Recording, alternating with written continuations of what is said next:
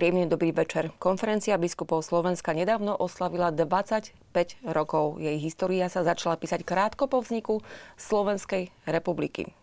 Konferencia biskupov Slovenska má za sebou niekoľko dôležitých rozhodnutí. Jedno z nich je aj podpis základnej zmluvy so Svetou stolicou, známej ako Vatikánska zmluva.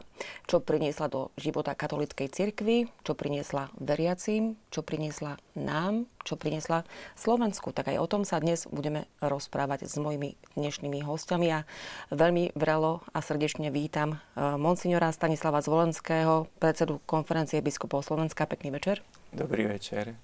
Takisto veľmi pekne vítam profesora Mareka Šmída, rektora Trnavskej univerzity. Pekný večer aj vám. Dobrý večer. A takisto pekný večer prajem aj riaditeľovi cirkevného odboru Ministerstva kultúry Jánovi Juránovi. Pekný večer. Dobrý večer. Som veľmi rada, páni, že ste prijali pozvanie k tak významnej udalosti, eh, o ktorej sa budeme rozprávať. 25 rokov vzniku konferencie biskupov Slovenska. Otec arcibiskup, čo to vlastne znamená, možno aj pre vás osobne a pre biskupov, práve to výročie 25 rokov?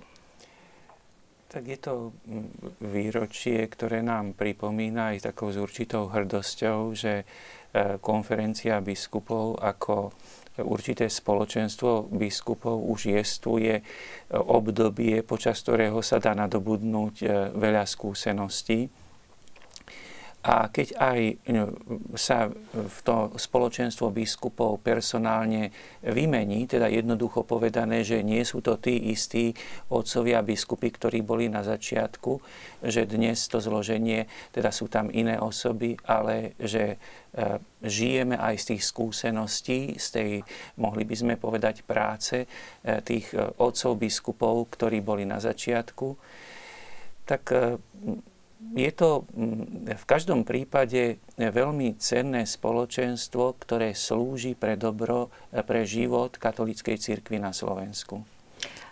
Ak si môžeme tak zhrnúť, ako vlastne vznikla tá myšlienka? Ako som povedala na úvod, konferencia biskupov Slovenska vznikla krátko potom, ako vznikla Slovenská republika, čo samozrejme je asi logické, keďže sa rozdelili dve republiky, Česko a Slovensko. Dokonca nedávno ste mali spoločné stretnutie Česká konferencia, Slovenská konferencia biskupov Slovenska v roku 1993. Čo vlastne bol taký ten hlavný poput? Tak mohli by sme povedať, že hlavným motívom je e, vonkajšia situácia, že vznikol samostatný štát. A katolická církev, keďže je prítomná E, môžeme povedať, vo väčšine štátov na svete, má tú e, už stáročnú skúsenosť, že je veľmi vhodné, keď osobitným spôsobom e, spolupracujú biskupy určitého územia, určitého štátu, určitého územia, ktoré je nejakým spôsobom politicky, spoločensky zviazané spolu. A teda v modernej dobe tá väzba spoločenská alebo politická, to je vlastne teda jestvovanie štátov a tým pádom, aj keď vzniklo Slovensko, najlogickejšie riešenie bolo, aby vznikla aj samostatná konferencia biskupov eh, pre slovenské územie. Dokonca by sme mohli povedať vznik samostatnej slovenskej biskupskej konferencie troška tak aj antic, eh, teda predbiehal vznik Slovenskej republiky, ale mm-hmm. to je taký malý detail, ale v každom prípade ide o to, že spolupracujú biskupy, ktorí biskupy diecéz, ktoré sú na území určitého štátu. To je, ako by sme povedali, taký najzákladnejší princíp. Čo ste si možno povedali s kolegami z Česka po tých 25 rokov? Tak bolo to také cenné stretnutie, lebo vždy aj hodnotíme určité obdobie. My sme totiž podstate na základe aj tých skúseností starších otcov biskupov sme vždy počuli, že E, samozrejme to prvé obdobie, keď vznikla konferencia biskupov Slovenska, že v tej samostatnosti Slovenska a Česka bolo to aj také opatrné, akým spôsobom mm. vôbec, keď sme povedali, že ako budú jestovať tieto dva štáty vo vzájomných vzťahoch. A to isté niečo sa prenášalo aj do života církvy a ukázalo sa aj v tom prvom období, že kvôli tej kultúrnej blízkosti, ja to tak zjednoduším, alebo keď to rozmeníme na drobné, povieme tá ľahkosť e, komunikácie, že si rozumieme, že máme veľmi blízke e, e, teda reči, ktoré že si ľahko rozumieme. Potom e, aj celkovo mentálne sme pomerne blízki, aj keď iste vzájomne sa obohacujeme aj svojimi našimi takými e, typickými vlastnosťami, či už e, otcovia biskupy z Českej republiky alebo z Moravy teda a zo Slovenskej.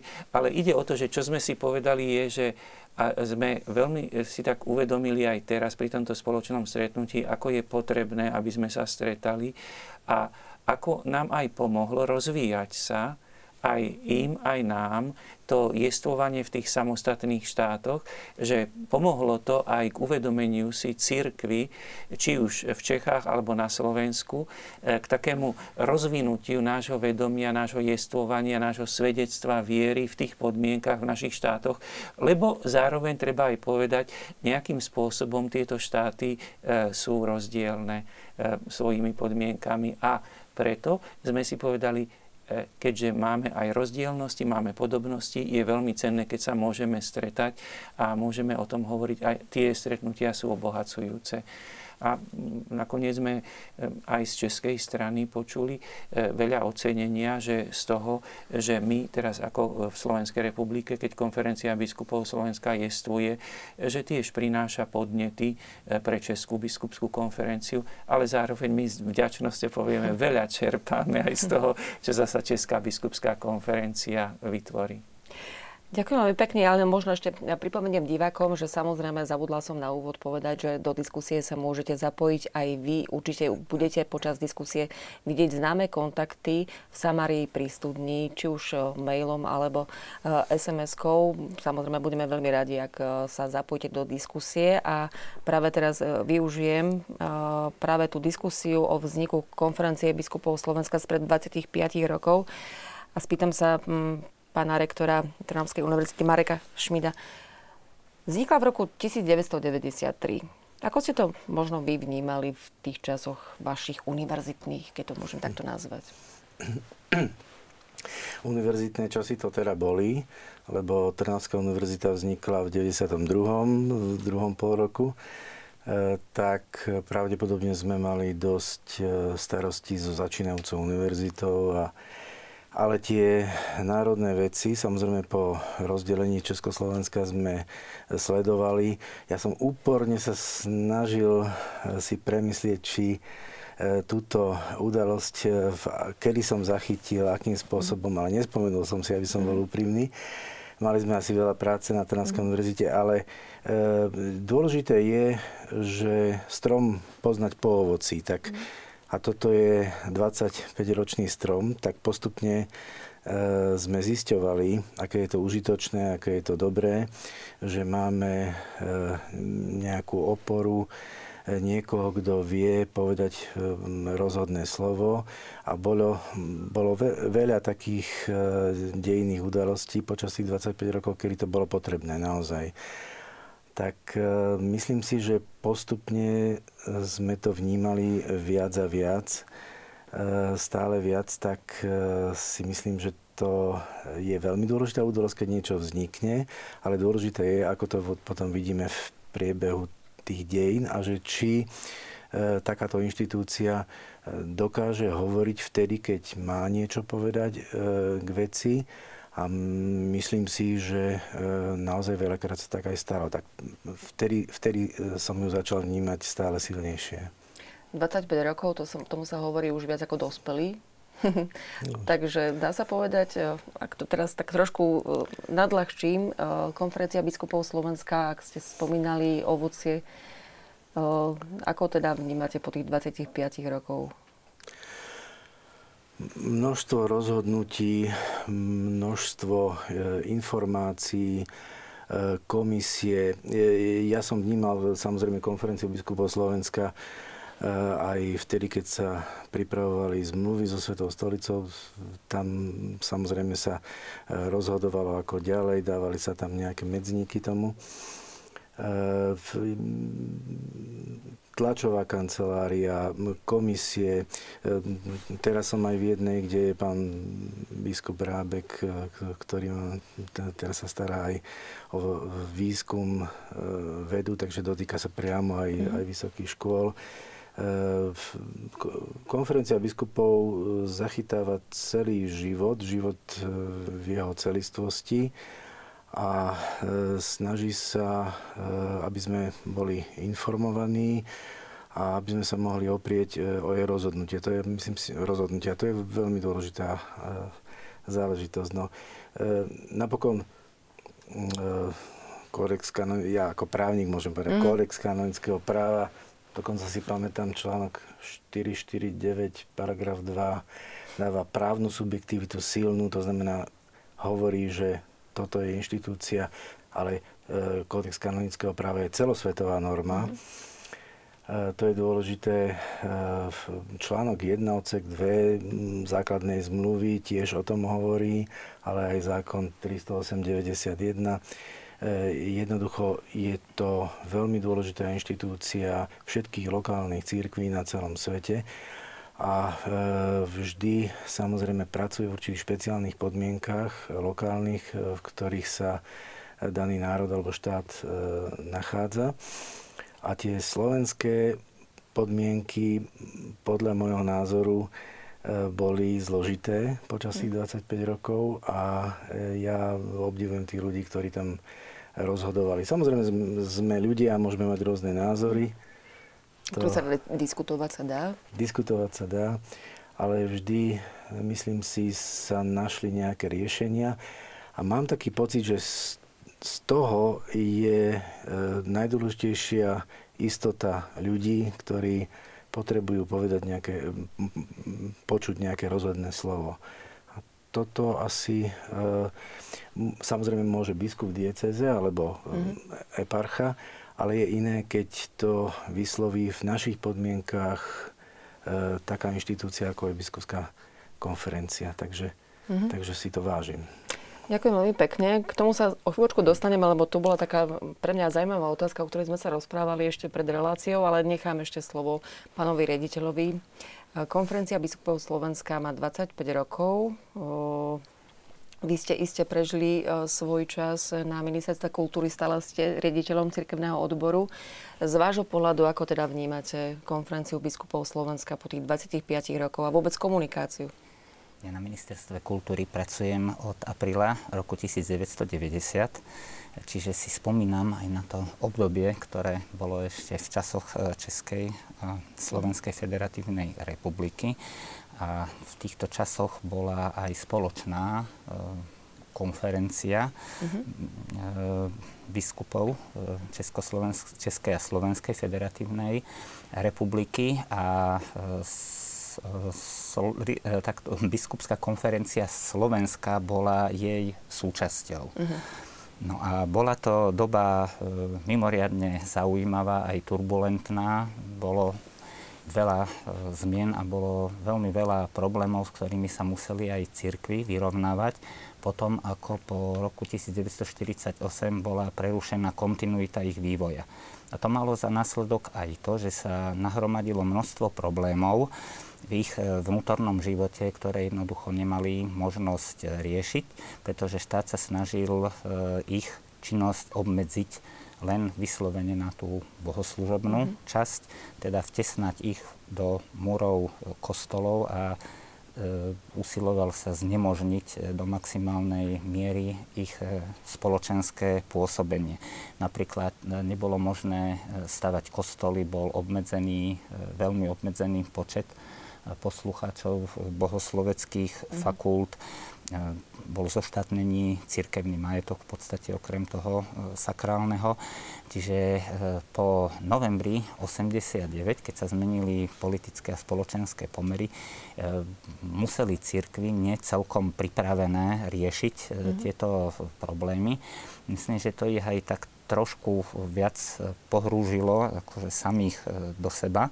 No a preto je aj, myslím, veľmi zaujímavé teda to obdobie roku 93, keď hneď na začiatku teda vznikla jedna konferencia biskupov Slovenska, ale z pohľadu štátu je tiež treba spomenúť aj vznik Ekumenickej rady cirkvi, aj keď tam ide úplne o iný subjekt, je to vlastne spoločenstvo alebo združenie. Iba si pripomeňme, že kedy vlastne v 93. vznikla konferencia. Aj, E, sú Zároveň, v podstate, súbežne. dá sa mm-hmm. povedať, v podstate súbežne. No a ministerstvo kultúry už e, v tom čase, už podľa spomínaného zákona 308 z roku 1991 o slobode náboženskej viery a postavení cirkvi a náboženských spoločností e, je teda zo zákona aj orgánom, ktorý vedie evidenciu subjektov, ktoré svoju právnu subjektivitu odvodzujú od cirkvy. A to je zároveň aj vyjadrením ústavného práva, že církvy nezávisle od štátu si vytvárajú svoje inštitúcie, rehole a spravujú si teda e, svoje veci e, sami.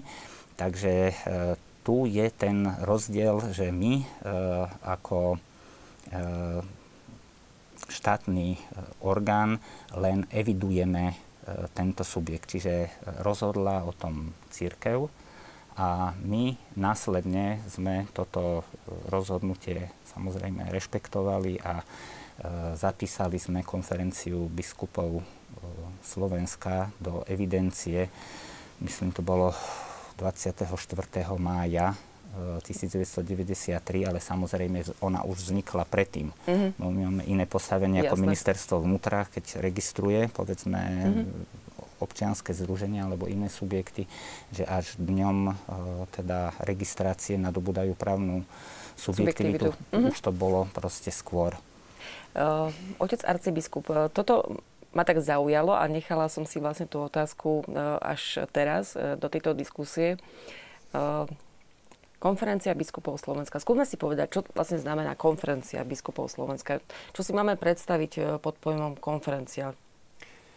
No tak e, možno keby sme začali tým slovom, tak e, konferencie môžu byť e, stretnutia jednodňové alebo aj hodinové, na ktoré prídu ľudia a zo samotného slova konferencia, že tam niečo prinesú, nejaké informácie a vzájomne si ich vymenia.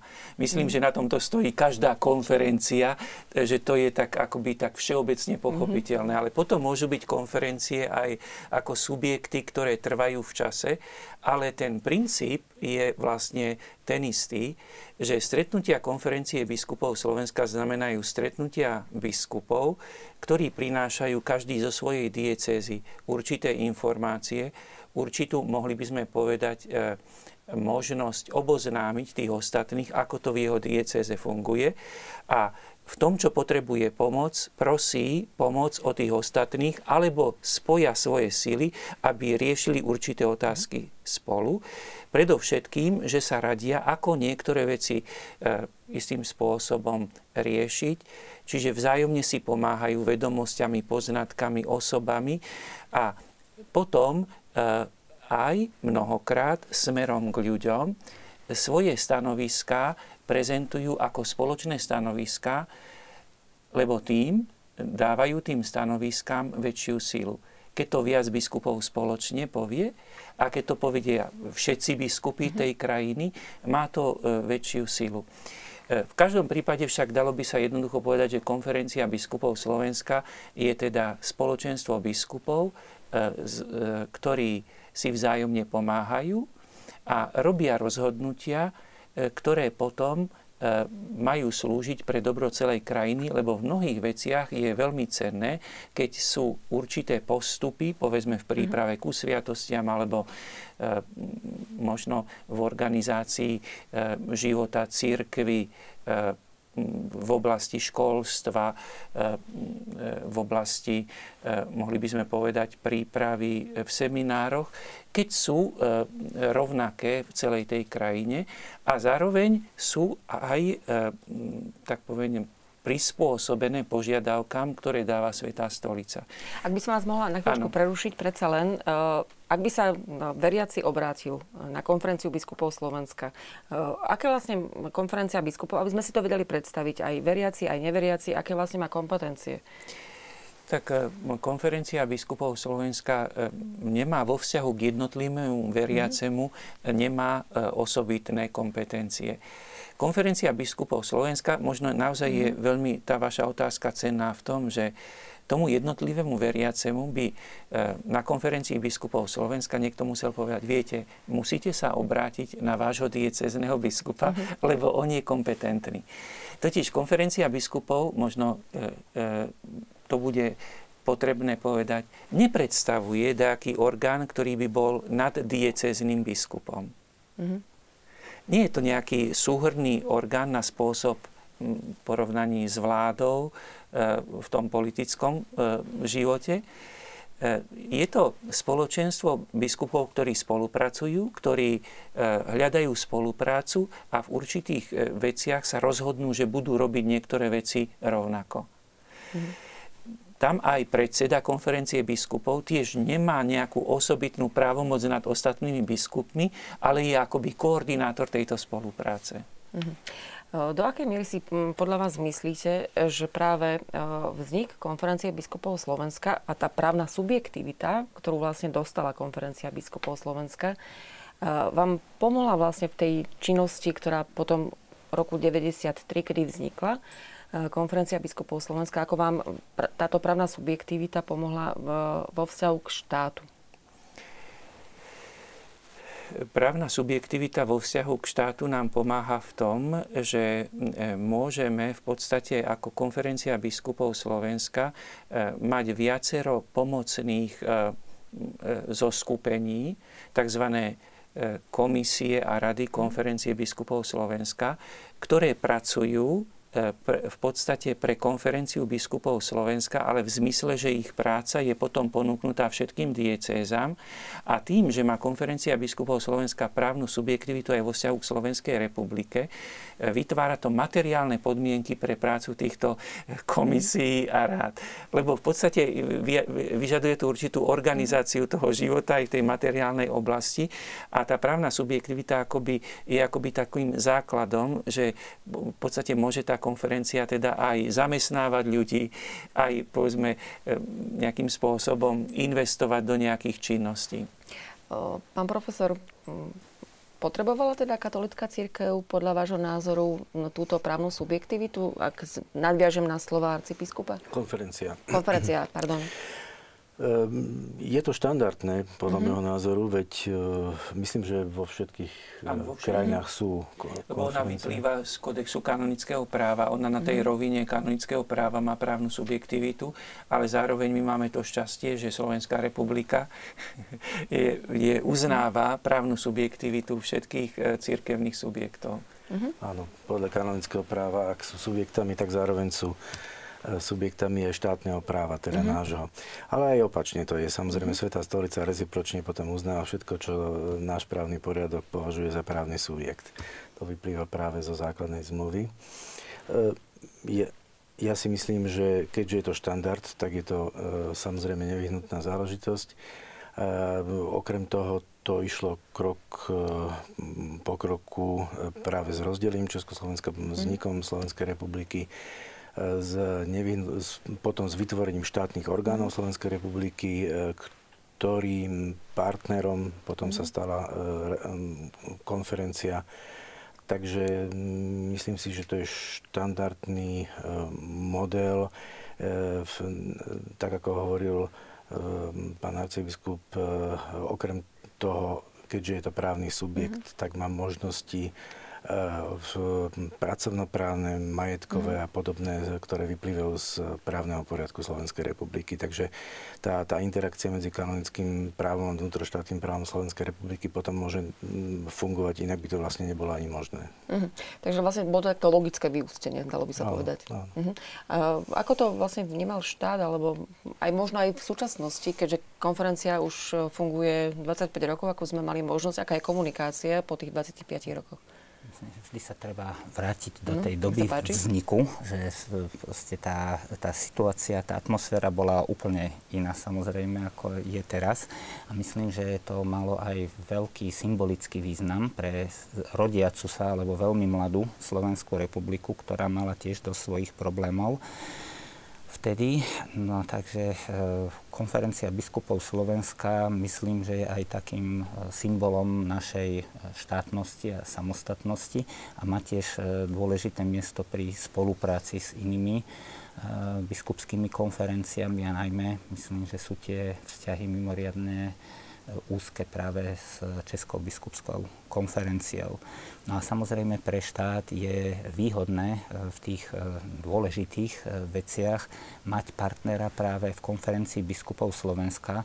Neviem si celkom predstaviť, že by zvlášť s každým diecezným biskupom sa museli určité mm. veci riešiť. Takže aj toto je taký tiež nezanedbateľný moment, že je to z takého praktického hľadiska ďaleko jednoduchšie e, v rámci vzájomnej komunikácie. Mhm.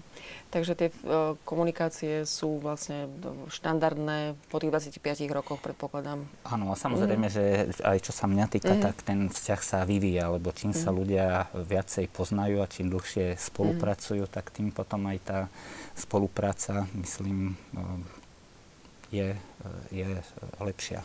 Samozrejme, na dobré vzťahy e, nie je nič lepšie, ako mať dobré vzťahy e, medzi subjektami ako takými, a to je jedno, či sú štátne, cirkevné alebo e, súkromné. Skôr ako prejdeme možno k tej téme, ktorá potom určite definovala aj konferenciu biskupov Slovenska, aj katolickú církev, aj iné církvy, a to, sú to, to je tá vatikánska zmluva. Ešte nedá mi neopýtať sa.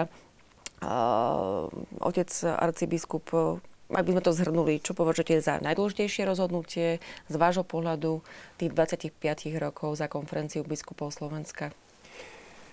No, to je pomerne ťažká otázka. Isté, 25 rokov. 25 rokov a tých rozhodnutí je viacero, ktoré e, boli iste veľmi dôležité, ale možno e, pre mňa osobne by som mhm. spomenul skôr také rozhodnutia, e, ktoré sa mi zdali, že e, zasiahli veľmi zreteľne život spoločnosti. A tam by som videl, e, teda by som si dovolil spomenúť napríklad rozhodnutie konferencie biskupov Slovenska podieľať sa na organizácii pochodu za život alebo pochodov za život. To je teda už z tej novšej mm-hmm. histórie konferencie biskupov Nedávno Slovenska. bolo aj v Čechách. Áno. Mm-hmm. A e, to bolo veľmi silné, lebo mm-hmm. samozrejme, že e, organizovať takú spoločenskú akciu, nie sme, nemali sme s tým skúsenosti a malo to silný ohlas v spoločnosti. E, boli to, môžeme povedať, že veľmi cenné e, stretnutia a preto si poviem, že to bolo veľké rozhodnutie aj e, z hľadiska biskupov, tým, že neboli sme na to stávali, neboli sme na to pripravovaní, tak toto vidím ako veľké rozhodnutie. Potom myslím, že veľké rozhodnutie, kde bola taká opatrnosť a sa ukázalo, že bolo tiež dobré rozhodnutie, že sme v podstate prikývli na podnety, alebo teda odsúhlasili podnety zo strany našich e, mladých bratov a sestier, ktorí chceli organizovať e, celoslovenské stretnutia mládeže. A tešíme sa, že tento rok v Prešove bude už tretie celoslovenské stretnutie mládeže. Tešíme sa aj v televíziu Lux.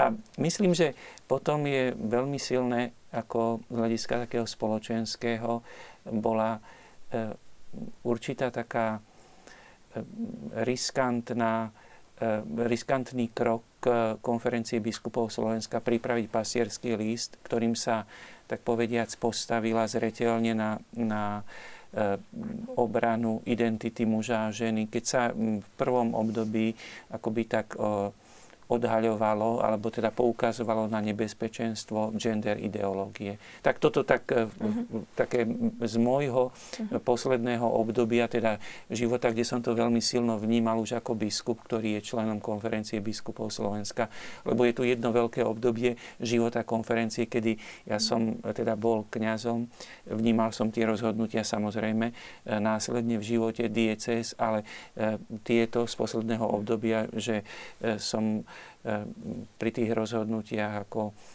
bol ako jeden z členov konferencie biskupov Slovenska, tak tie vnímam tak silnejšie.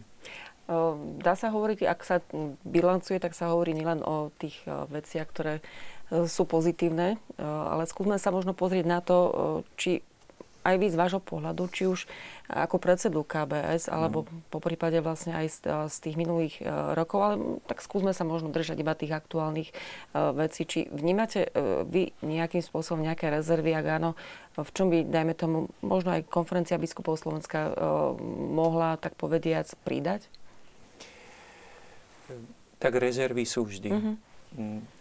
Rezervy vychádzajú, tak povediac, e, e, môžeme to v, tak, v takom našom náboženskom mm. prostredí, myslím, že aj tá terminológia je pochopiteľná z našej ľudskej nedokonalosti. A keďže teda všetci sme e, nedokonalými, takže iste aj každý biskup má svoje rezervy.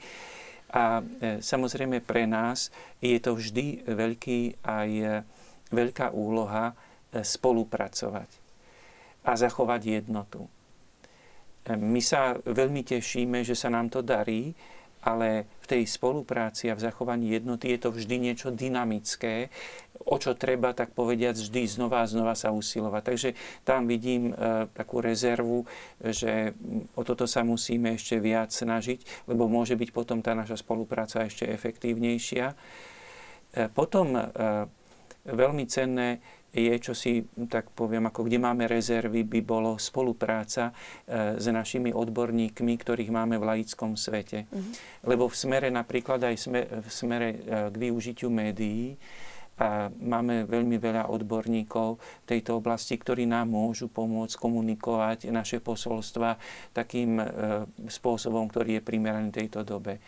Potom rezervy máme vo využití našich e, talentovaných odborníkov, mohli sme povedať, v oblasti poznania tej problematiky moderného sveta, lebo veľmi cenné je napríklad e, nakoniec, že v oblasti právnej aj tá zložitosť postavenia e, Slovenska aj v rámci Európskej únie, vplyv tých rozhodnutí, ktoré, robí, ktoré sa robia v Bruseli na život, aj náboženský život a tam treba naozaj odborníkov, čiže tam máme isté e, e, tešíme sa z toho, čo sa nám podarilo, ale vidím, že v tom máme ešte rezervy, tam by sa ešte dalo rozvíjať.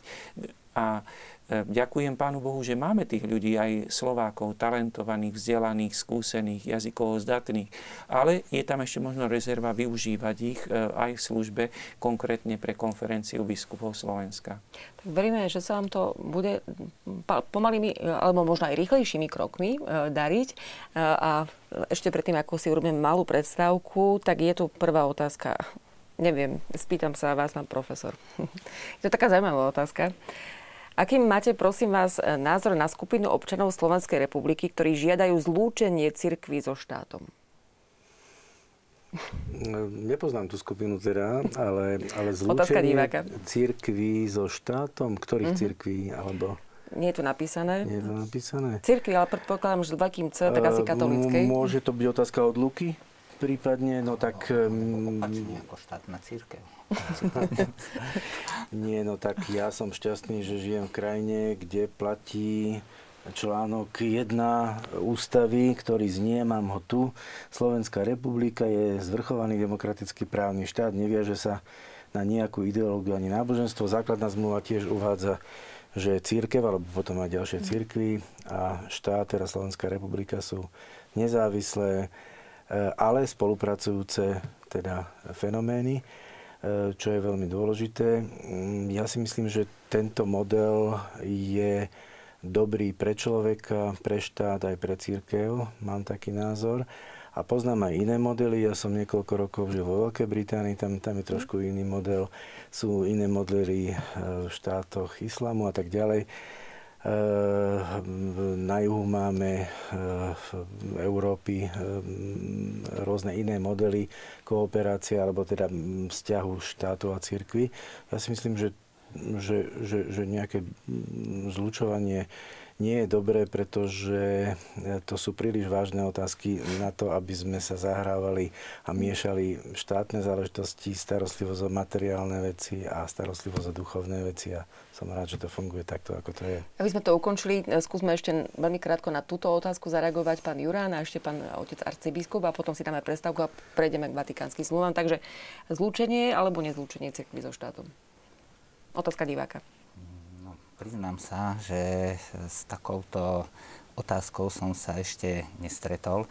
Neviem, či mal divák na mysli ako štátnu církev, ale ten uh, proces je uh, opačný. Napríklad v Škandinávii, kde bola štátna církev, tak uh, tam práve prichádza k opačnému procesu.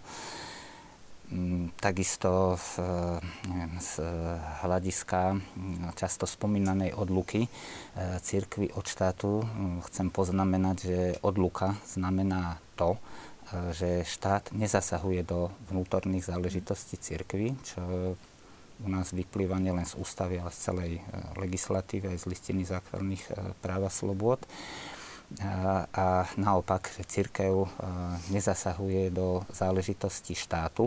A nebyť toho, že tu existuje previazanosť v oblasti finančnej podpory zo strany štátu, čo má u nás veľmi dlhú históriu, siahajúcu ešte do Rakúsko-Horska 19. storočia, tak sa dá u nás hovoriť o faktickej odluke. Ale to neznamená, že štát s církvami nespolupracuje. Mm. To je napríklad aj v Nemecku, tam e, dokonca aj v rámci tých jednotlivých e, spolkových štátov majú mm. zmluvy o spolupráci a štát e, podporuje činnosť cirkvy dosť výrazne.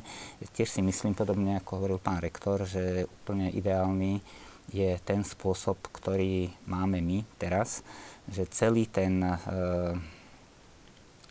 vzťah štátu a cirkvy je postavený na partnerskej spolupráci pretože štát a ministerstvo kultúry samozrejme nie sme zriadovateľmi cirkvi ani mm. nejakým spôsobom neovplyvňuje štát ich e, činnosť, ale e, tie majú svoju právnu subjektivitu, sú organizácie e, sui generis, čiže nemožno ich zaradiť do žiadnej inej kategórie, sú veľmi proste špecifické a myslím, že tá spolupráca aj medzi cirkvami, aj medzi cirkvami a štátom je na veľmi solidnej úrovni. Otec arcibiskup, aby sme to teda uzavreli, aj o, tú otázku zopakujem, ale doplním to. O, zlúčenie cirkvi so štátom a prejdeme samozrejme aj k, tým, k vatikánskej zmluve. Ak by ste teda mohli odpovedať na túto otázku diváka, by som možno doplnila, že či práve tá vatikánska zmluva, o ktorej sa budeme rozprávať, potvrdila vytvorenie podmienok pre slobodné pôsobenie katolíckej cirkvi na Slovensku. A či teda zlučovanie cirkvi so štátom podľa diváka v tomto kontexte, či má nejaké miesto tá otázka? Zlučovanie cirkvi eh, so štátom by nebolo rozumné. Eh, skúsenosť dlhodobá ukazuje, že je vhodné, keď štát vo svojej kompetencii E, stará sa o dobro občanov, ktorí môžu byť e, členmi rozličných církví a náboženských spoločností a poskytuje im službu v tej oblasti, ktorá prináleží štátu. A zároveň e, církvy alebo církev, v našom prípade katolícka, poskytuje duchovnú službu pre tých, ktorí sú pokrstení v katolíckej církvi a je dobré, že sú aj samostatné a zároveň je nevyhnutné z toho, že keďže jestvujú e, v rámci určitého štátu tie církvy, aby so štátom spolupracovali. Takže e, zlučovanie by nebolo rozumné. Teda otázka, či teda Vatikánska zmluva, tá základná, potvrdila práve tým prijatím, o chvíľku sa o tom budeme podrobnejšie rozprávať, či potvrdila vlastne podmienky pre slobodné pôsobenie katolíckej cirkvi u nás. Áno, Vatikánska zmluva e, potvrdila, e, môžeme povedať, posilnila a prehlbila aj poznanie toho, tých vzájomných vzťahov života církvy v podmienkach určitého štátu, teda v konkrétnom prípade tu u nás na Slovensku Takže e, myslím, že Vatikánska zmluva ako taká, keď to tak zjednodušene mm-hmm. povieme, ona e, vo svojom princípe e, vychádza z toho, že štát a církev to sú dva rozličné subjekty, ktoré sú však z prirodzenosti života odkázané na to, aby spolupracovali a tá Vatikánska zmluva akoby zakotvuje alebo prehlbuje, tak povediať, vymedzenie tej spolupráce. Alebo to rámcuje svojím rámcuje. spôsobom ten vzťah medzi štátom a katolickou církvou. Budeme sa rozprávať samozrejme aj o vzťahu aj s tými ostatnými církvami, ktoré sú registrované na Slovensku, ale samozrejme o tejto téme až po krátkej prestávke. Nech sa páči.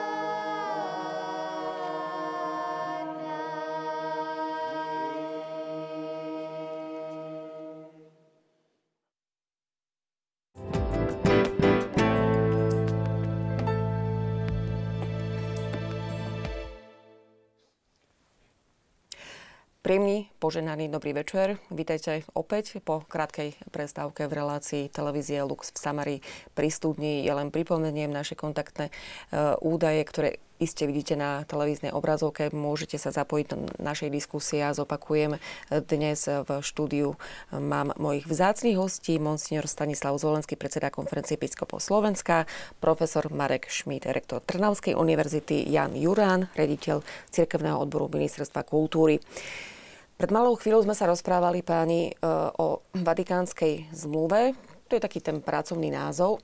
Oficiálny názov je zmluva so Svetou stolicou. Som veľmi rada, pán profesor, že ste prijali pozvanie, keďže v roku 96, ak sa nemýlim, sa začali tie diskusie o tom, ako by to malo vyzerať, akým spôsobom by no, mali byť formalizované vzťahy medzi Slovenskom a Svetou stolicou. Ako si vy osobne spomínate, keďže ste boli pri tom?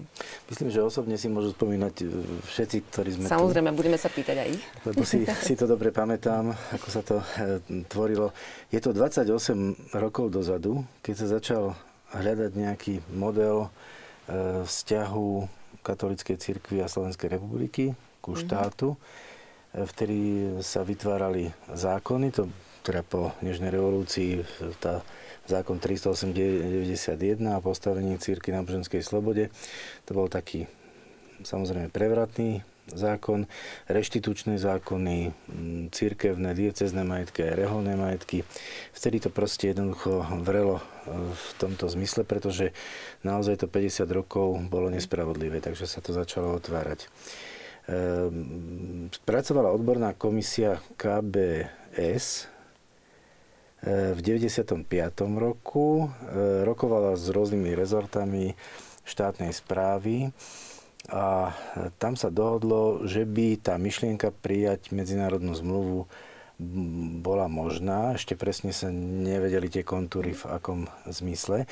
Ja som si spravil tak späť takú rekapituláciu. Možno, že z toho je vidno, že to nebola jedna línia, ale že to bolo dosť zaujímavé a problematické, ako sa hľadala tá cesta k tej základnej zmluve nakoniec. V 95. S, prijala stanovisko Svetá stolica, uh-huh. že sa uzatvoria zmluvy v rôznych oblastiach ktoré budú riešiť situáciu vzťahu medzi štátom a církvou a církvami. E, teda Sveta stolica hovorila o katolíckej církvi samozrejme. E, v 96.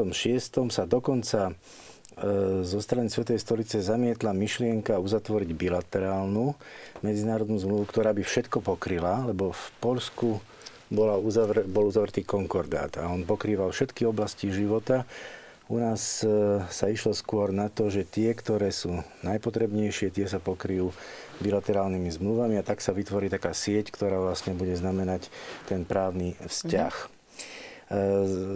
Vtedy bol v 96. roku, v novembri, ja si to teda osobne pamätám, lebo prišiel na ministerstvo zahraničných vecí, ja som tam tedy robil medzinárodného právnika, e, pán veľvyslanec Anton Neuwirth, bol vtedy veľvyslanec pri Svetej stolici a e, bolo to na obed, prišiel pán generálny riaditeľ, nemal sa kto ujať, veľvyslanca. Ja som tam bol sám a hovorí, a ty si nešiel na obed, prosím ťa, je tu pán veľvyslanec, tak sa ujmi. Začali sme sa spolu zhovárať a zistil som, že e, je to super e, inteligentný, múdry, rozladený človek, ktorý doniesol so sebou mm, taký model, že e, treba uzavrieť jednu všeobecnú zmluvu a také veci, ktoré by boli citlivé, ktoré by sa ťažko dohadovali, tak tie treba vyčleniť na osobitné zmluvy. Mm-hmm. To už je náznak toho, čo dneska vlastne existuje. V novembri 96 to predložil, volali sme to, že deblokačné zmluvy. Tie, tie zmluvy ur, určil také štyri oblasti a dobre trafil. To bola výhrada vo svedomí, vzdelanie, e, služba v ozbrojených silách a finančné otázky. Lebo tie sú veľmi, veľmi citlivé. Len kratučko potom e, sme počas mnohých stretnutí vytvorili prvý návrh takého nedokonalého mhm. právneho textu, lebo ja som to vedel transformovať. Ja som tie myšlienky nemal, on mal tie myšlienky a tak z také symbióze sa to urobilo.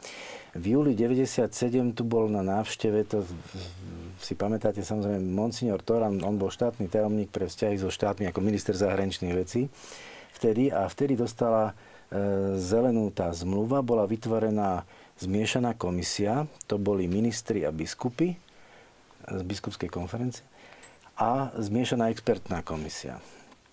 Za Slovenskú republiku, len aby bol taký taká predstava o tom, to, bol, to bola ministerka, to, to bolo cez dve vlády, Mečerovú mm-hmm. a Zurindovu. Čiže e, vtedy to bola ministerka e, pani Kramplová a potom minister pán Kukan, väčšinu bola za Zurindovej vlády. Podpredseda vlády pre legislatívu tam bol a potom ministri financí, kultúry, obrany, spravodlivosti, práce a školstva. To bola tá zmiešaná e, komisia za slovenskú stranu a za za e, Svetú stolicu som si vytiahol tie dokumenty. To bol apoštolský nuncus, ktorý bol pán e, monsignor, teda monsignor Dosena, ktorý bol. Uh-huh. E, bol predsedom tej komisie, e, tak ako minister zahraničných vecí bol predsedom slovenskej časti a potom tam bol pán kardinál Korec a biskup, predseda biskupskej konferencie Eh, monsignor Baláš a potom biskupy, hovorím len priezviska, Filo, mm, Filo Rábek a, a, a Chautur. Aká bola komunikácia, ak si spomínate? E, komunikácia e, bola taká, ako zodpovedala tej, tej situácii. Bolo to niečo nové. Nikto nebol expert na konkordáty na Slovensku. Bolo potrebné, aby sme mali veľa, veľa rozhovorov, ale aj vnútri na ministerstve zahraničných vecí, lebo to bola zložitá otázka. Tá, tá zmiešaná komisia rokovala nakoniec 5 krát, e, raz do roka približne, v 97., 8., 9., ešte raz 9., potom 2000 a bola vytvorená aj e, e, zmiešaná expertná komisia, no tam som, tam som zastupoval gestora ako ministerstvo zahraničných vecí. Sme koordinovali všetky rezorty štátnej správy. Bol tam riaditeľ církevného odboru. E, za Svetú stolicu tam práve bol pán arcibiskup Zvolenský a pán profesor Blahos, rektor Trnavskej univerzity. 16.11. v 99. už bol prvý výsledok, ukončili sa práce na tej zmluve, to sa volá technická parafa, e, apoštolský nuncius a minister zahraničných vecí parafovali zmluvu, to znamená, že text uh-huh. ostal otvorený, uh-huh. ale práce boli dokončené. V máji 2000 e, prišiel na Slovensko E, štátny tajomník Svetej stolice kardinál Sodáno, ktorý priniesol pripomienky Svetej stolice. 12.6.2000 e, sme pripravili návrh, 22.6. to odsúhlasila zmiešaná komisia, potom to už išlo rýchlo, ale všimnite si, že medzi tým rokom 97 až 2000 mm-hmm. tam boli naozaj silné diskuzie, novinárske, mm. išlo sa do toho, ja si pamätám, Markiza nás povedala každý druhý deň. 16.8.2000 vláda vyslovila súhlas uzatvorením zmluvy, 24.11.2000 vo Vatikáne predseda vlády Zurinda a kardinál Soránov podpísali zmluvu. 27.11.2000, tam to už išlo potom rýchlo. Jasne. Vláda znovu odsúhlasila text, predložila Národnej rade. 30. novembra 2000 Národná rada vyslovila súhlas so Ako zmluvou. s medzinárodnou zmluvou. Ako medzinárodnou. Bolo to zaujímavé, že 100 poslancov bolo vtedy za, e, niektorí chýbali a ostatní sa zdržali. Nikto nebol proti, to bola mm. taká zaujímavá záležitosť. Nikto si to nezoberal, že chcel byť proti. No ale paralelne sa pripravovali zmluvy s inými církvami náboženskými spoločnosťami. K tomu sa dostaneme, ak dovolíte, pán profesor. E, no, ak, ak ste teda povedali o tom, e, že pri tomto všetkom, tom celom procese, ktorý sme tak, aspoň tak trošku akože zhrnuli, časovo isté náročné prípravy, samozrejme ten výsledok bol, ako sme spomenuli, že veľmi veľká politická vôľa v parlamente. Otec arcibiskup, základná zmluva, spomenul vaše meno, aj pán profesor. Ako si vy osobne spomínate na tú celú prípravu a ten výsledok? Čo to vlastne znamenalo už po tomto prijatie, či už na strane Slovenska a potom samozrejme aj zo strany Svetej stolice, tej základnej zmluvy?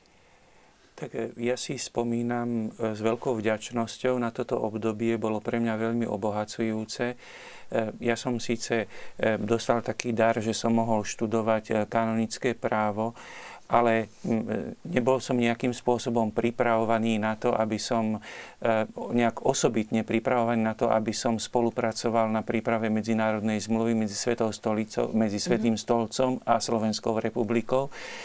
Ale E, teda za to vďačím, bolo to veľmi obohacujúce. E, členovia tej komisie boli veľmi zdatní odborníci, mm. takže tak, toto možno taký môj osobný, e, taká osobná skúsenosť. A potom možno by som ešte si dovolil akoby tak malinko komentovať e, taký ten princíp vôbec, prečo tá zmluva má zmysel. Hlavne mluva Totiž, aj pre nás veriacich. E, e, možno pre nás veriacich, ale možno aj pre neveriacich, lebo mm-hmm, na, prvý, na prvý pohľad je to, že prečo vlastne e, treba takáto mhm. zmluva. Mm-hmm. Totiž e, osobitosťou katolíckej cirkvi je, že je to celosvetová cirkev, ktorá má e, e, jednotné vedenie. Máme znova jednoduchúčko pápeža. A mohli by sme povedať, že o viacerých veciach, ktoré sa nás dotýkajú, rozhoduje pápež, čiže niekto iný cudzinec, keby som si dovolil to tak povedať, ktorý nie je občanom Slovenskej republiky nakoniec také menovanie, menovanie biskupov je rozhodnutie pápeža, je to rozhodnutie nejakej osoby v zahraničí. A preto každý štát rozmýšľa nad tým, ako usporiadať tieto vzťahy s niekým, s nejakou, nejakým spoločenstvom, ktoré je viazané aj na osoby v zahraničí. Hm. A to vlastne dáva zmysel tomu, že aby sa uzatvorila zmluva e, s katolíckou církvou pre určitý konkrétny štát. A keďže katolícka církev má aj tú istú, nazvime to, dejinnú výhodu, že je za subjekt medzinárodného práva e, uznávaná, uznávaný svetý stolec alebo iný term svetá stolica, E, je vlastne potom takým subjektom, teda, ktorý reprezentuje pápeža, e, Svetý stolec, je partnerom na uzatvorenie medzinárodnej zmluvy s tým konkrétnym štátom. To je teda to špecifikum, ktoré vedie k uzatvoreniu zmluvy podstate ide o to, aby sa usporiadal život e, katolíckej cirkvi v tom konkrétnom štáte, lebo e, neviem povedať presný počet tých štátov, ktoré majú uzatvorenú takúto medzinárodnú zmluvu so Svetou stolicou, ale ten počet presahuje 100. Čiže to je, by sme to povedali... Asi, myslím, že pán profesor... 170. 170. Mm-hmm. Takže teda e, v podstate ide tiež akoby o celosvetovú štandardnú vec, mm-hmm. ale zároveň má to veľkú výhodu v rámci toho toho štátu aj vo vzťahu k ostatným cirkvám, lebo štát je vždy, môžeme tak povedať, logicky rozumný je v tom ten štát, že si povie, že to, čo poskytnem jednej cirkvi, prirodzene chcem poskytnúť e, obdobným spôsobom aj ostatným cirkvám.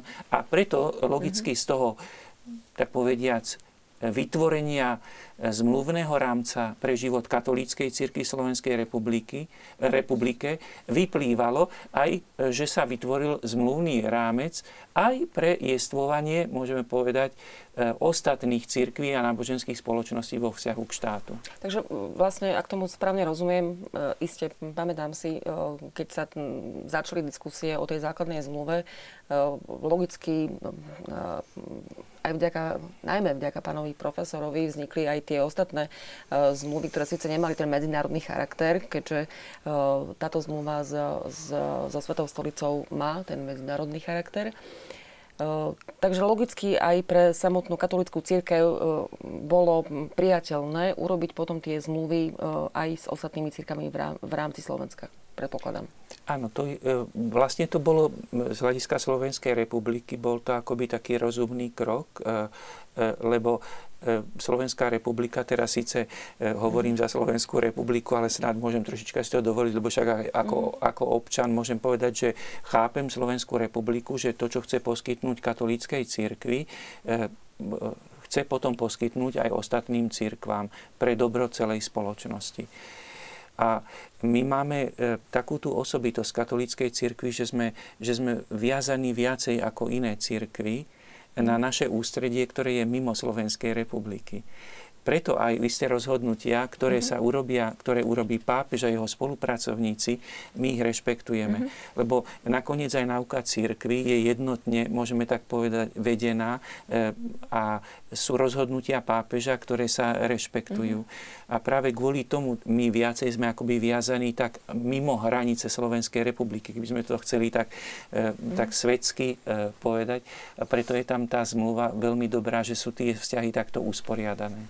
Ehm, ministerstvo kultúry samozrejme malo veľmi veľké slovo aj pri základnej zmluve, aj e, pri tých e, zmluvách, e, ktoré sa dotýkali vzťahu ostatných cirkví so štátom.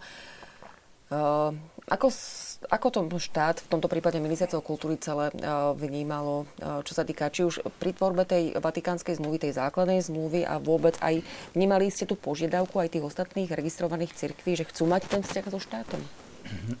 Áno, spomínam si na to pomerne e, živo, aj keď e, treba poznamenať, že pri e, tej tzv. vatikánskej zmluve tam bol gestorom minister zahraničných vecí a ministerstvo uh-huh. zahraničných vecí a ministerstvo kultúry tam malo síce svoju úlohu, ale vzhľadom na to, že to je medzinárodná zmluva, tak uh-huh v podstate len e, tak, takú čiastkovú. Ešte by som len doplnil, že ja som bol až na tom poslednom zasadnutí zmiešanej komisie v roku 2000. Uh-huh. Na tých predchádzajúcich bol môj predchodca, uh-huh. doktor Holečko, ktorý bol vtedy riaditeľom cirkevného odboru. No ale samozrejme, že aj v rámci toho e, pripomienkového e, konania celého toho procesu, ktorý bol tiež veľmi dynamický a ako už spomínal pán rektor, bolo to, bolo to veľmi zaujímavé obdobie. No a e, v rámci toho procesu vznikli e, určité obavy, ktoré mhm. svojím spôsobom živili aj tí, ktorým sa, myslím, až tak tá základná zmluva veľmi nepáčila, lebo poukazovali na to, že no ale teraz budú ostatné cirkvy diskriminované a nebudú v rovnoprávnom postavení, hoci e, zo zákona už vtedy, alebo faktická e, rovnoprávnosť vždy bola. Môžem povedať, že všetky vlády e, po novembrové sa viac alebo menej e, usilovali aktívne o dobré vzťahy s cirkvami a o spoluprácu. No a aby sa teda predišlo aj takýmto nejakým pochybnostiam, tak sa spomínaný e, zákon církevný 308 e, z 91. v roku 2000 novelizoval a už sa tam výslovne uviedlo, že církvy majú pred zákonom e, rovnoprávne postavenie a že štát má možnosť uzatvárať s církvami zmluvy. Otázka Čiže tým teraz... sa otvorila tá uh-huh. cesta potom aj pre uh, uzatvorenie cirkvi. zmluvy uh-huh. medzi Slovenskou republikou a 11 registrovanými cirkvami a náboženskými spoločnosťami, medzi ktorými bol aj, alebo je, e, ústredný zväz židovských náboženských obcí. Otázka znie, teraz sa spýtam vás ako dvoch odborníkov. E, bola tá základná zmluva so Svetou stolicou do akej miery inšpiratívnou, ak hovoríme o tejto zmluve ako medzinárodnej zmluve medzi Slovenskou a Svetou stolicou ako subjektu medzinárodného práva, potom sme spomínali, pán Juran, tie ostatné cirkevné združenia alebo spoločnosti alebo cirkvy ako také, ktoré sú registrované na Slovensku, do akej miery vlastne tá základná zmluva bola inšpiratívna alebo zdrojom vlastne pred vznik tých ostatných zmluv, nech sa páči. Um, Môžete sa doplňovať, samozrejme to jedna sa volá základná zmluva, druhá tiež, e, keby ste si ich dali vedľa seba, tak uh-huh. sú mhm. ako skopírované. Uh-huh. To je, to je obsahovo, to je dôležité.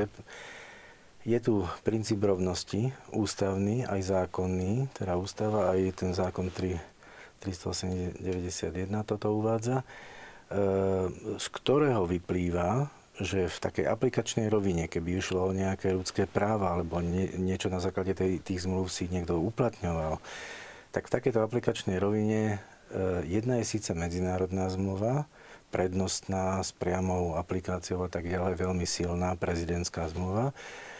Tie druhé zmluvy sú vnútroštátne zmluvy, ale sú uverejnené v zbierke zákonov rovnako, ale z hľadiska rozhodovania akýchkoľvek nárokov, sporov a tak ďalej z týchto všetkých zmluv by nemohla na základe princípu rovnosti nastať situácia, že by niektorá církev mala menej nárokov alebo menej práv než iná církev. To znamená, že eh, ak by náhodou sa nejakým výkladom aj došlo, že niečo v zmluve s tými 11 církvami nie je tak, tak eh, silne upravené alebo tak jasne upravené ako v základnej zmluve, tak dokonca ja sa odvážim tvrdiť ako právnik, že že by sa použila základná zmluva z mhm. Vatikáne so Svetou stolicou aj pre tie ostatné círky. Ale nie je to až tak potrebné, pretože tie odchylky sú len napríklad také, že v záverečných ustanoveniach je tam diplomatické zastúpenie, e, pokiaľ ide o Svetú stolicu. Mm-hmm. Samozrejme, diplomatické zastúpenie, zastúpenia nemajú jednotlivé církvy, čiže je to tam inak mm-hmm. formulované. E,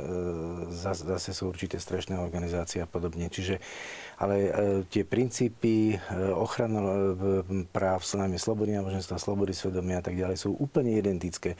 To bol aj trošku zámer takto to urobiť, aby nevznikol dojem, že jednej cirkvi sa nahráva viac ako druhej, povedzme. Ale hovorím, keby to aj tak bolo, tak na základe princípu rovnosti sa musí uplatniť každé ustanovenie ktorejkoľvek tej zmluvy mm. pre všetky rovna, a náboženské spoločnosti rovnako. Tie, tie ktoré mm. dobrovoľne teda pristúpili a mm. pod, podpísali a uzavreli tú zmluvu. Druhá vec je tá, že v každom prípade aj ústava je nad medzinárodnou zmluvou v konečnom dôsledku. A ústava áno. A ktorá vlastne garantuje. Ehm, pán Jurán, takisto využijem váš ehm, priestor, ak sme hovorili o tom, že máme tu na osobitné zmluvy, teda v rámci vnútroštátneho právneho poriadku môžu sa spýtať, e, máme tu ďalš, ďalšie otázky, ale ešte predtým, ako ju uh, prečítam tú ďalšiu otázku, spýtam sa, máme tu na registrované cirkvy, máme tu na katolickú cirkev, ktorá má tú medzinárodnú zmluvu so, so Svetou stolicou. Uh, čo možno neveriaci? Akým spôsobom, ja viem, že nie ste právnik, ale svojím spôsobom, uh, alebo ste? Vidíte, to som sa dozvedela až teraz, prepačte, ospravedlňujem sa veľmi. Uh, čo teda neveriaci? Uh, ako sa, dajme tomu, oni môžu pozerať na to, že sú tu na zmluvy, medzinárodná zmluva, sú tu osobitné zmluvy, čo vlastne oni? ako už bolo spomenuté, je tu ústavný princíp, že Slovenská republika sa neviaže na žiadnu ideológiu ani náboženstvo. No a keďže sme e, demokratický štát, ktorý e, uznáva mm. štandardne všetky ľudské práva minimálne tak ako ostatné vyspelé demokratické štáty, tak samozrejme, že je tu zaručená e, sloboda byť bez vyznania. Čiže my nemáme ani štátnu církev, ani nejakú ideológiu, ktorá by bola práve naopak nepriateľská, povedzme, cirkvám, lebo sú aj také štáty na svete. Sú dokonca, myslím, 13 štátov je takých, ktoré e, trestajú ateizmus e, dokonca smrťou. Že je nemysliteľné, aby v takom štáte niekto sa verejne e, deklaroval ako neverec a myslím si, že na Slovensku naozaj sú úplne zbytočné obavy z toho, že sa tvrdí, že tu je cirkevný štát alebo že štát nejakým spôsobom cirkvi uprednostňuje. Pomerne veľké percento ľudí sa pri poslednom ščítaní alebo deklarovalo, že sú bez e, vyznania. Vyše 10 nevyplnilo túto rubriku, ale stále je tu viac ako 75% ľudí, ktorí sa k cirkvám hlásia. To neznamená, že aj nejako hlboko ten vzťah prežívajú, ale jednoducho tu na e, ten e, určitý vzťah a to vedomie proste existuje. E, čiže štát, myslím si, že naozaj pristupuje rovnako ku svojim občanom, pretože aj každý veriaci, aj, aj neveriaci je zároveň aj občanom tohto štátu. Ale my som ešte doplnil Nech potom pána e, rektora v tom, že takisto ako sú tie zmluvy takmer e, identické vo svojom e, obsahu, alebo v mnohých veciach sú veľmi podobné, tak takisto aj potom z tých štyroch čiastkových zmluv, tie dve, ktoré boli prijaté, tak takisto v oblasti výchovy a vzdelávania a v oblasti pastoračnej služby v armáde a v policii takisto paralelne Takže existujú. Áno. V konečnom áno, dôsledku? Áno. Čiže mm. ja som presvedčený o tom, že prijatie základnej e, zmluvy e, posilnilo aj pozíciu tých, e, tých ostatných cirkví, alebo že to majú teda istené aj tou zmluvou, ktorá bola odsúhlasená v parlamente a vyšla v zbierke zákonov. Otec arcibiskup, teraz sme sa vlastne dostali aj k tým čiastkovým zmluvám, ako spomenul pán riaditeľ pastoračná, pastoračná zmluva, ktorá sa dotýka armády a polícií, má, je prijatá. školstvo vyučovanie, je to tak veľmi zo všeobecním, takisto prijaté, chyba nám výrada vo svedomí a finančné zabezpečenie. Máme pomerne málo času. Viem, že sú to veľmi komplikované veci, tak skúsme možno aspoň trošku tak nejako načrtnúť. Výhrada vo svedomí a finančné zabezpečenie cirkví sú to vlastne dve z tých štyroch zmluv, ktoré vlastne ešte nemáme prijaté. Logicky sa človek spýta, či sme nejakým spôsobom nejako časovo sankcionovaní, alebo akým spôsobom tá základná zmluva s Vatikánom nám určuje práve tieto zvyšné dve čiastkové zmluvy prijať. Tak to nie je nejaké obmedzenie v čase. E, samozrejme, že bolo by veľmi cenné, to môžeme zopakovať, keby boli uzatvorené aj tieto zostávajúce e, čiastkové zmluvy. Ale E, Svetá stolica, možno tak trošinka aj s úsmevom sa dá povedať z hľadiska svojej 2000-ročnej tradície, je akoby trpezlivá a samozrejme, že v štátoch je citlivé, že sa pravidelne v demokratických štátoch môže aj tá politická reprezentácia meniť a že zároveň aj istý posun v prístupe vo vzťahu k cirkvám môže nastať. Ale nie je tam obmedzenie, vždy s nádejou rozmýšľať rozmýšľame nad tým, ako je možné postúpiť aj v oblasti týchto dvoch ešte teda eh, neuzavretých zmluv. Samozrejme, že obe sú veľmi cenné. Dokonca dá sa povedať, tie oblasti, oblasti výhrady vo svedomí, to je svojím spôsobom ako taký aj vlastne precedens zmluvný, ktorý je mm, samozrejme, bol by to taký precedens zmluvný, ktorý by mohol, byť, e, ktorý by mohol veľmi prispieť e, e, k úcte ako k človeku, k jednotlivcovi a jeho svedomiu. No a potom otázka financovania. Myslím, že aj tam sa akoby tak zahrnuto pripravuje postup aj v tejto oblasti.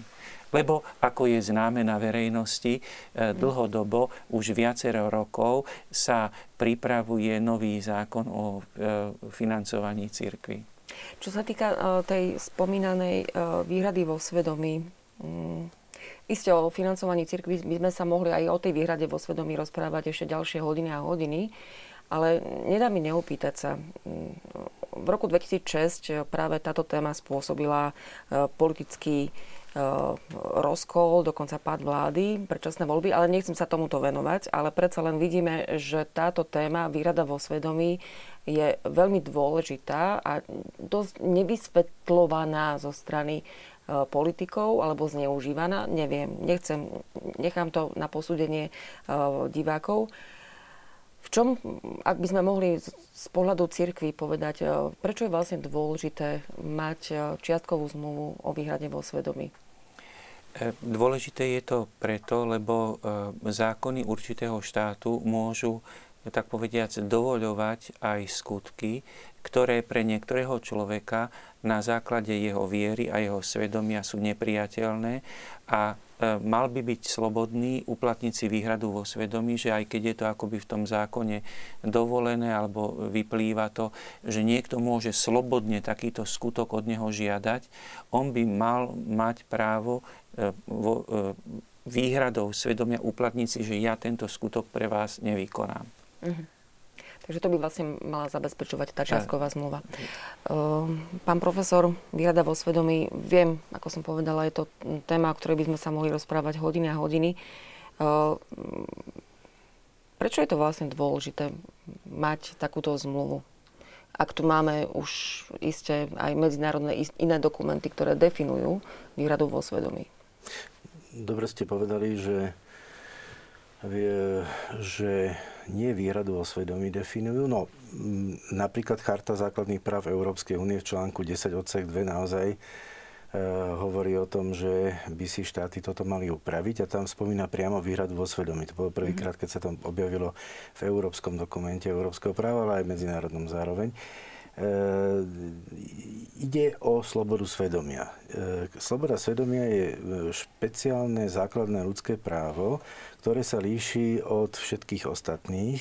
Je to nejaká ľudská, dlhodobá, tisícročná skúsenosť, že, že že, že takéto niečo existuje ako, ako svedomie. Každý to nazýva nejako ináč, snaží sa to nejako definovať a tak ďalej, ale v, práve to, to existuje ako samostatná kategória.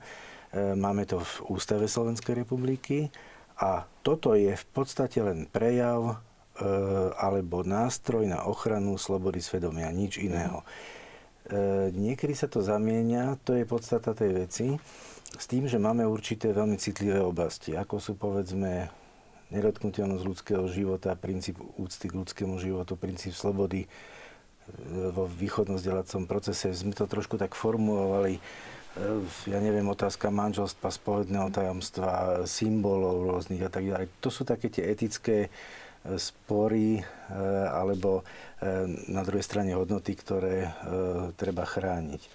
No a v, tých, v týchto oblastiach sú e, samozrejme rôzne názory a na rozdiel od iných vecí tieto e, oblasti, tieto etické záležitosti sú, alebo záležitosti e, náboženskej viery, význania sú pre ľudí dôležitejšie než všetko ostatné. Niekto by e, mal povinnosť vykonať určitý úkon v zdravotníckom zariadení, ja neviem, genetika alebo podobne, ale radšej sa nechá vyhodiť, než by to urobil.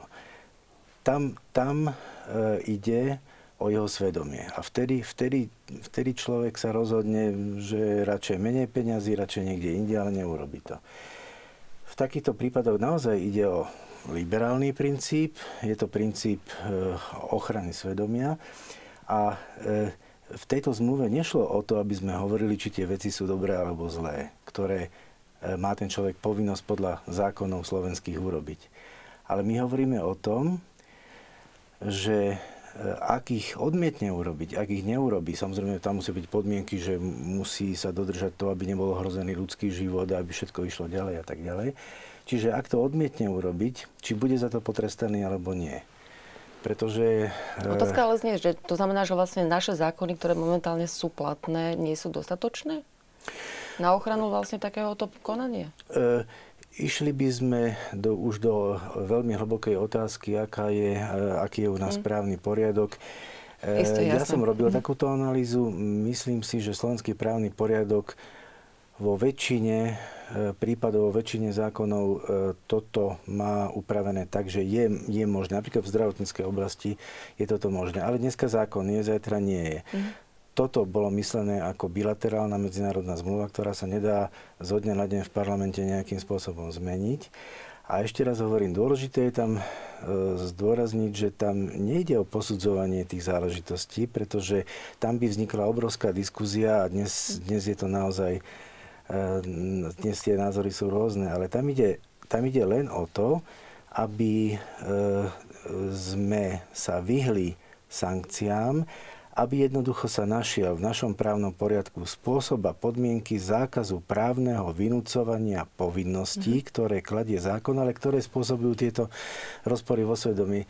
Inak, e, e, ak tieto takéto rozpory vo svedomí sú, takéto oblasti sú a nie je to právom upravené, tak je to trošku taký nedostatok právneho poriadku, pretože vlastne spôsobuje nefunkčnosť toho právneho poriadku, lebo kladú sa nejaké mm-hmm. povinnosti, ale ľudia to odmietajú robiť.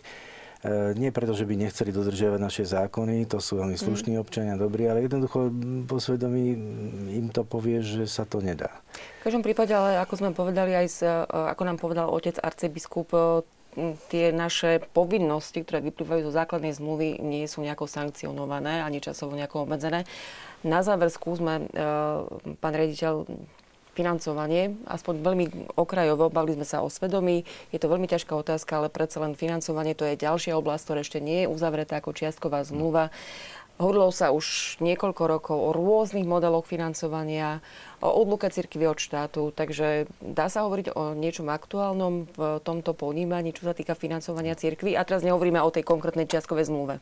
Ja by som sa vrátil ešte trošku do toho roku 2000. skúsme, ale máme málo času. Aha, uh-huh. Na tom poslednom zasadnutí zmiešanej komisie vystúpil vtedajší minister spravodlivosti, doktor Čarnogórsky, s tým, že no ale tá základná zmluva, teda, pardon, tá čiastková zmluva o financovaní, tá nemusí byť uzavretá hneď, že to môže byť aj o 20 rokov, tak to sa nás dalo také nepredstaviteľné vtedy, že o 20 rokov, takže máme ešte 2 roky. Tá predstava je o tom novom modeli. V podstate ministerstvo kultúry sa už prakticky od roku minimálne 92 mm. e, zaoberá viac alebo menej intenzívne, tie obdobia sú aj e, možnosťou mm, zmeny e, financovania alebo úpravy tak, aby aby to bolo no, aj transparentnejšie, spravodlivejšie. Dokonca v roku 2001 bol aj vypracovaný návrh zákona o financovaní církví. Ten dokonca v 2002 vláda schválila, ale nakoniec v parlamente ho neriešili. No a v súčasnosti je tá predstava aj eh, církví, aj eh, ministerstva kultúry veľmi podobná. Na základe činnosti expertnej komisie pre problematiku financovania cirkvi a náboženských spoločností sa dospelo k tomu, že pre podmienky Slovenskej republiky nie je vhodný ani systém e, cirkevnej dane, ani mhm. cirkevnej asignácie, ale že jednoducho e, treba upraviť e, súčasný e, model tak aby tam tie spomínané e, princípy vrátane solidarity boli zachované. No a ako to dopadne, to je otázka ďalšieho vývoja, ale v podstate tá predstava je veľmi jasná. V každom prípade samozrejme je to o diskusii, ktorú o, bude viesť, predpokladám, aj konferencia biskupov Slovenska so štátnymi orgánmi. Mimochodom, možno na záver otázka po tých 25 rokoch, a, aká je teda komunikácia konferencie so štátom a so štátnymi ano. inštitúciami? Ja môžem povedať, že práve napríklad aj v tejto oblasti e, budúceho možného nového zákona o financovaní církvy a náboženských spoločností je spolupráca medzi církvami veľmi dobrá. Totiž dokonca by sme ju povedali, že sme ju veľmi zdokonalili a vytvorili sme aj takú neformálnu platformu stretnutia najvyšších predstaviteľov církvy a náboženských spoločností, e, ktorá funguje už niekoľko rokov. Pravidelne sa stretávame a plodom tých stretnutí je okrem iného aj spoločný návrh možného nového zákona o financovaní církvy. Samozrejme, že my môžeme tiež len navrhovať, ale je to v podstate na základe aj toho, čo spomenul pán riaditeľ, že e, na ministerstve je expertná komisia, kde tiež boli prítomní predstavitelia církvy, ale e, chcem teda povedať, e, spolupráca církví je veľmi dobrá v tejto oblasti. Plodom tej spolupráce je spoločná predstava, čo by sme chceli ponúknuť ako naše spoločné stanovisko a zároveň isté, že je potom aj na kompetencii tých, ktorí mm. teda o tom rozhodujú, že či toto stanovisko príjmu alebo nepríjmu. Ďakujem veľmi pekne, ale nedá mi ešte jednu veľmi stručnú otázočku. Predpokladám, pán e, profesor, pre vás, možno iba áno, nie. E, ja to zo všeobecním, nechcem zachádzať do politiky. Je vôbec možné otvorenie základnej vatikánskej zmluvy, áno alebo nie? Uh je ťažké to otvorenie. E, musel by som medzinárodnú právnu prednášku tu mať. Isté. Každá zmluva je podľa Viedenského dohovoru v zmluvnom práve určitým spôsobom otvoriteľná, ale naša základná zmluva nemá v záverečných ustanoveniach takúto možnosť. Čiže je otvoriteľná, ale za určitých veľmi presných podmienok. Ďakujem veľmi pekne, aspoň takto stručne sme odpovedali uh, divákovi, ktorý sa pýtal práve na túto otázku. Ďakujem veľmi pekne páni, že ste prijali pozvanie. Zopakujem, ďakujem veľmi pekne monsignorovi Stanislavovi Zvolenskému. Pekný večer. Pekný večer. Pekný večer aj pánovi profesorovi eh, Marekovi Šmídovi, rektorovi Trnavskej univerzity. Pekný večer. Ďakujeme vám. A takisto pekný večer aj Janovi Juránovi, rediteľovi Cirkevného odboru Ministerstva kultúry. Pekný večer aj vám. Ďakujem, pekný večer a dobrú noc. Ďakujeme veľmi pekne a ďakujem aj vám, vážení diváci, za, za to, že ste boli verní dnešnej diskusii. Verím, že sme sa spolu e, dozvedeli uh, nové informácie, ktoré sa dotýkali či už konferencie biskupov Slovenska alebo aj Vatikánskej zmluvy. Prežite ešte príjemný a poženaný večer. Všetko dobré, dovidenia.